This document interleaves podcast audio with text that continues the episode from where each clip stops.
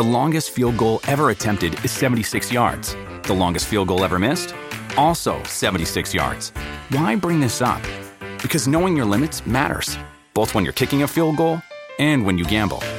Betting more than you're comfortable with is like trying a 70 yard field goal. It probably won't go well. So set a limit when you gamble and stick to it. Want more helpful tips like this? Go to keepitfunohio.com for games, quizzes, and lots of ways to keep your gambling from getting out of hand.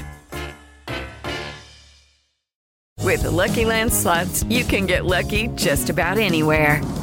This is your captain speaking. Uh, we've got clear runway and the weather's fine, but we're just going to circle up here a while and uh, get lucky. No, no, nothing like that. It's just these cash prizes add up quick. So I suggest you sit back, keep your tray table upright, and start getting lucky.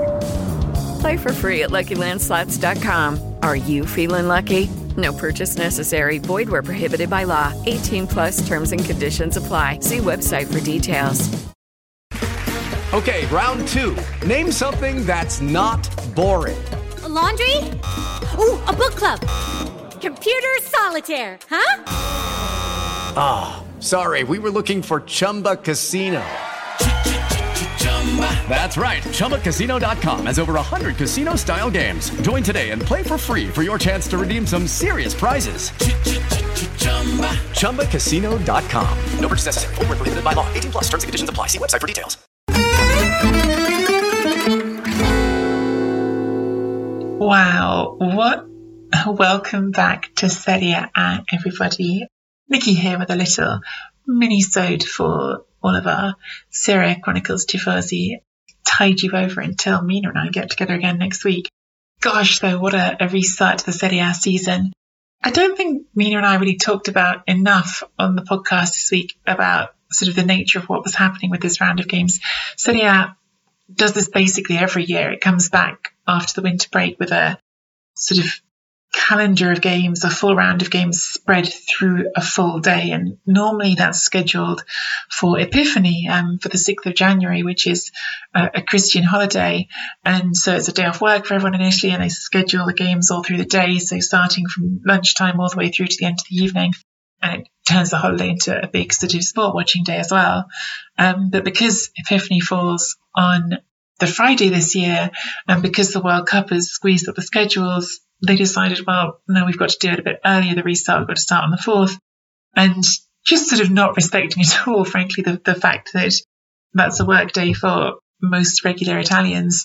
They just schedule games the same as they would for Epiphanies. They had games from lunchtime, which did mean some slightly odd dynamics in the stadium. So there were some empty seats in those earlier games that wouldn't have been empty if this had been played on a normal day. But from a, a TV watching standpoint, from a journalist standpoint, in, in my case, it was an extraordinary um, day because, yes, we had, you know, the World Cup where it was four games in a row in the group stage or, you know, four in blocks of two on the last round of the group stage. But for Serie A's return, we got 10 games in blocks of two all through the day. So five games, well, 10 games in two at a time. But effectively, you could watch five back to back to back to back to back. And it felt like the action just did not stop, right? Like, um, starting the day, I mean, I was two screening all day, but starting the day with, um, Milan and, and reigning champions, of course, and Rafael Leao, who always seems to start a year fast. Within 10 minutes gets that goal and he's combining with Tonali and it's brilliant.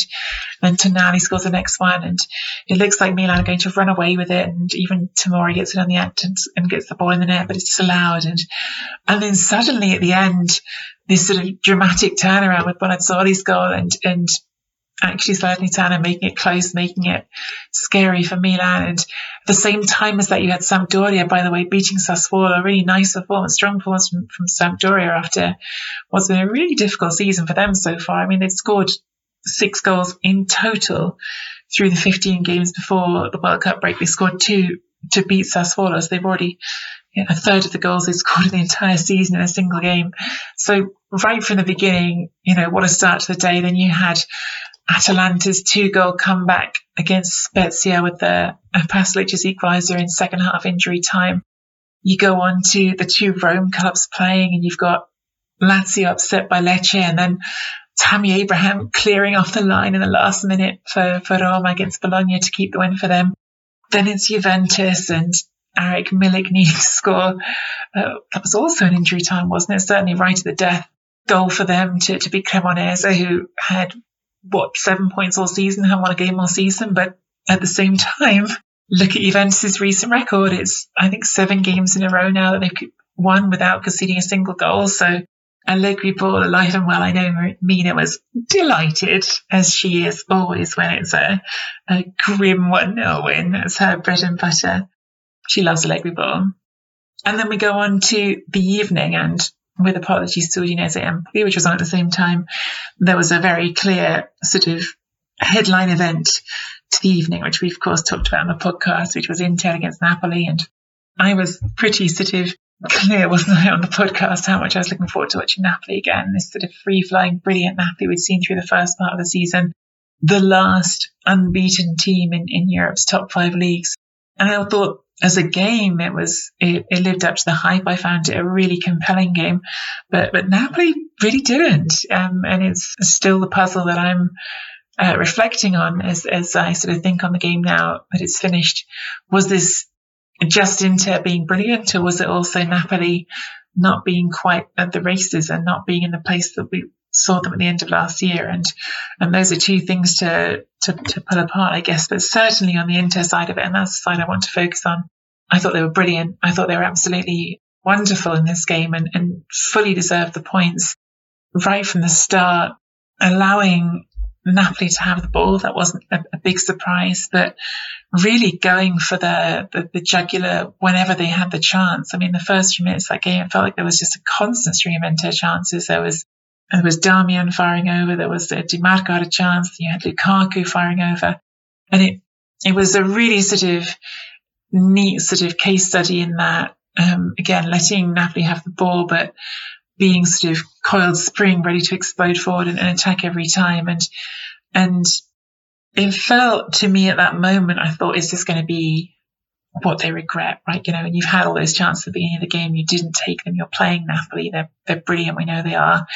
Is it going to come back to haunt you? But but it just didn't, and and it was really all through this game, just so much to be impressed with by Inter. I thought they did a really sort of um, nuanced job through the game of sometimes bringing that press very aggressively onto Napoli and sometimes actually just sitting off and and and, and being deep and, and and that sort of alternation not being one thing but being fluid being different things throughout the game. Become a member at patreon.com forward slash serie a chronicles for regular bonus episodes and content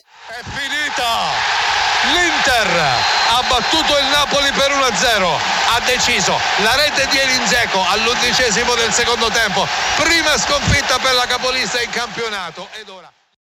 Sports Social Podcast Network. Judy was boring. Hello. Then Judy discovered chumbacasino.com. It's my little escape. Now Judy's the life of the party. Oh, baby, Mama's bringing home the bacon. Whoa. Take it easy, Judy. The Chumba life is for everybody. So go to ChumbaCasino.com and play over 100 casino style games. Join today and play for free for your chance to redeem some serious prizes. Ch-ch-chumba. ChumbaCasino.com. No purchase necessary. Void where prohibited by law. 18 plus terms and conditions apply. See website for details.